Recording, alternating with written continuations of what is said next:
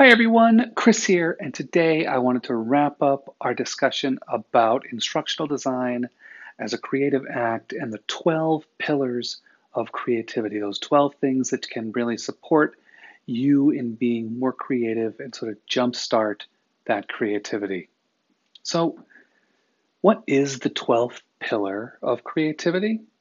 Well, simply, the 12th pillar of creativity is self-confidence, and a supporting belief system.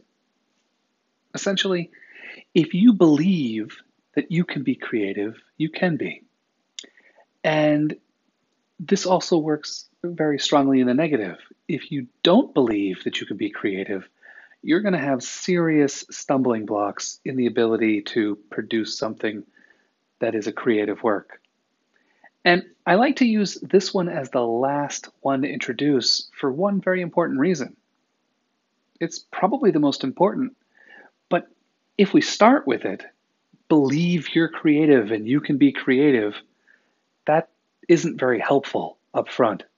But when you end with it, and we've talked about 11 things that we can do from working on our physical working environment to ensure we have all of what we need, making sure we get exercise so that we're healthy as we can be, looking for the choices that we can make in what we're doing, and all of the other different pillars of creativity, especially that daily practice one. Loved that one. Getting feedback.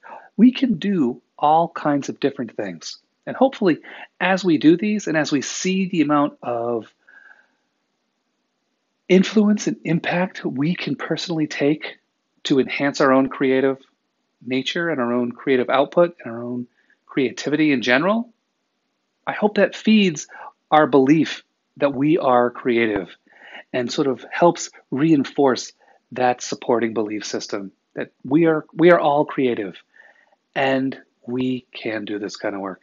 So that's pretty much how I was going to end our discussion on creativity and instructional design, and sort of wrap it up.